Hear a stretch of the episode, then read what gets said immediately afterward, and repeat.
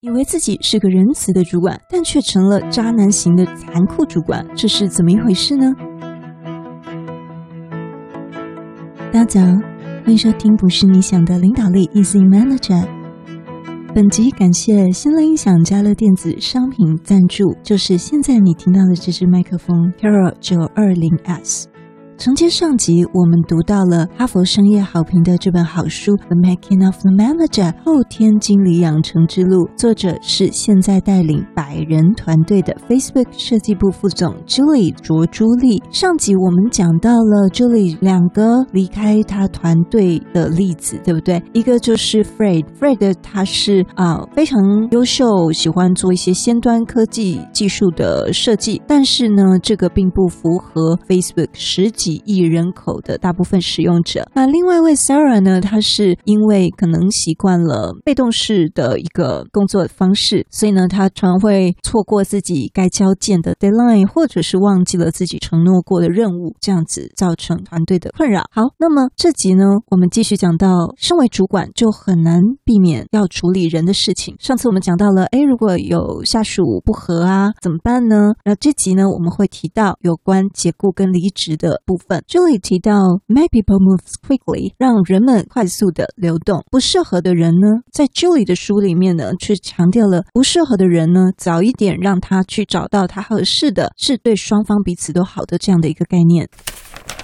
所以，当周里还是一个新手主管的时候，也花了非常多的时间跟他们谈，然后大家都也很努力想做出改变，希望事情变得更好。结果想不到还是有相同的事情又重复的出现了。他觉得哇，真的是太扯了。那这一点呢，就让我想到，诶，第二十四集，Julie 不是说她要把很多的时间、精神要放在精英身上，不是放在问题员工身上嘛？但是看来她的确也是经历过这一段哦，因为当她是新手主管的时候，她花了很多很多时间在问题员工身上，但是最后发现徒劳无功的是，所以她后来可能因为这样子，就把她很多的心力时间都放在精英员工身上了。OK，这边呢，Julie 提到了。美国 GE 通用电气前 CEO 杰克威尔许他说：“保护那些低效能的人，不可避免的只会增加损害。”这个威尔许是何许人也？这位 CEO 是他在任内啊裁员了十万人哦，让整个 GE 公司市值飙高了三十倍。他是百年之一的一个转型工程。他说：“我认为使无法成长还有无法有发展的人们留在身边，这是一个非常残酷的事，而且也是一个虚假的善良。”他说：“没有什么是比让人家一直等，然后拖到很晚才告诉他们这份职业还不属于你，还要更残酷的事了。”那么，我想这好比也像刚刚 Julie 感情的事情来做比喻，最残忍的事情就是一直拖着对方的时间、青春跟付出，然后最后才说：“啊，你不是我要的另一半。”那你觉得这是个怎么样的人呢？不是真正为对方着想，这观念是不是跟我们台湾很不一样？因为我们 HR 尤其是去控制这个流动率，但是坦白说，训练新人也是一个很大的成本。那也当然，不同的管理风格都会有需要付出相对应的代价。所以朱莉说，此时你遇到刚讲的这个 Fred，想要做一些非常先进的技术，但是跟团队制定的这种实用性有差异。那另外一个是 Sarah，她自己常常 deadline 忘记，任务忘记。Julie 说，这个时候你有两个选择：你可以帮助某个人在你的组织里面找到新的角色，或者是你让他离开。那么这怎么评估呢？当然，你可以问自己一个好问题，就是我会不会建议另外一个团队，在我所知道的情况下雇佣这个员工呢？我会不会内建他呢？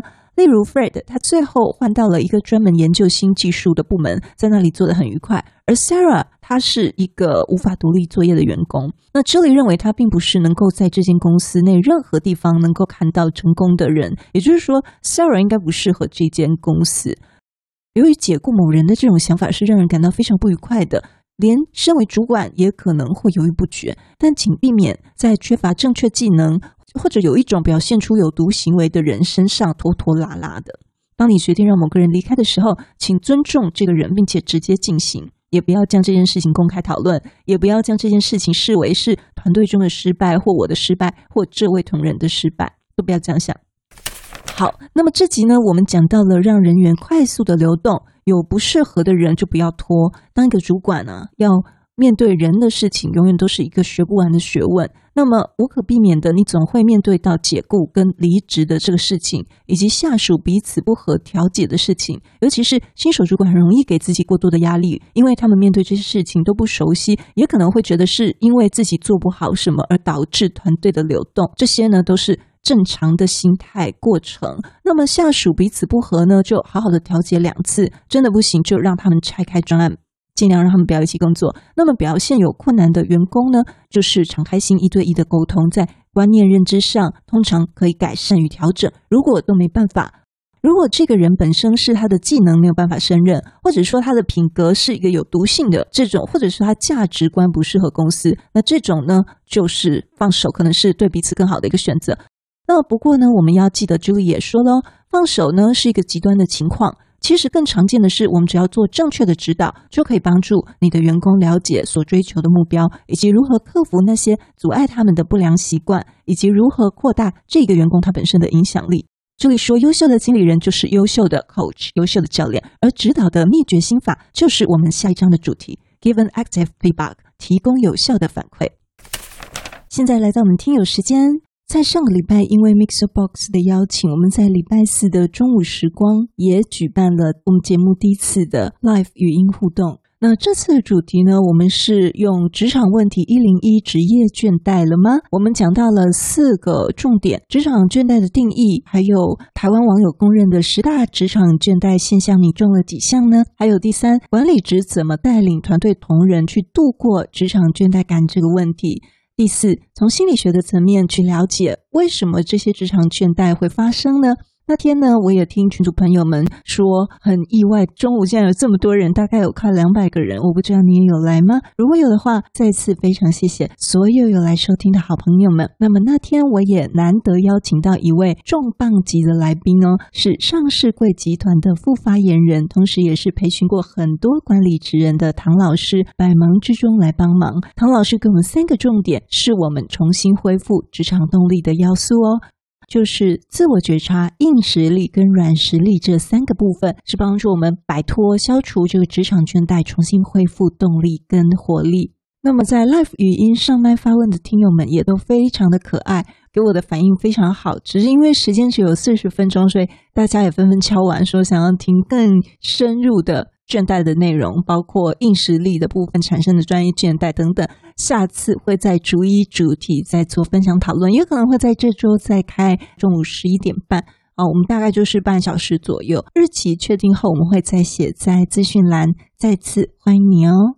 首先感谢我们这三周 Apple Podcast 有四位听友给五星评分，其中遇见你这个老师给我们五星评分，说非常值得主管们聆听的节目。他说，关于领导力这件事，很多时候就像学校没教过的事情一样，是开始踏入管理职才开始学习的，不是你想的领导力。很贴心的将这些管理会遇上难题和实用的知识技巧，都在这个能用听的读书会找到解答。大推，谢谢你。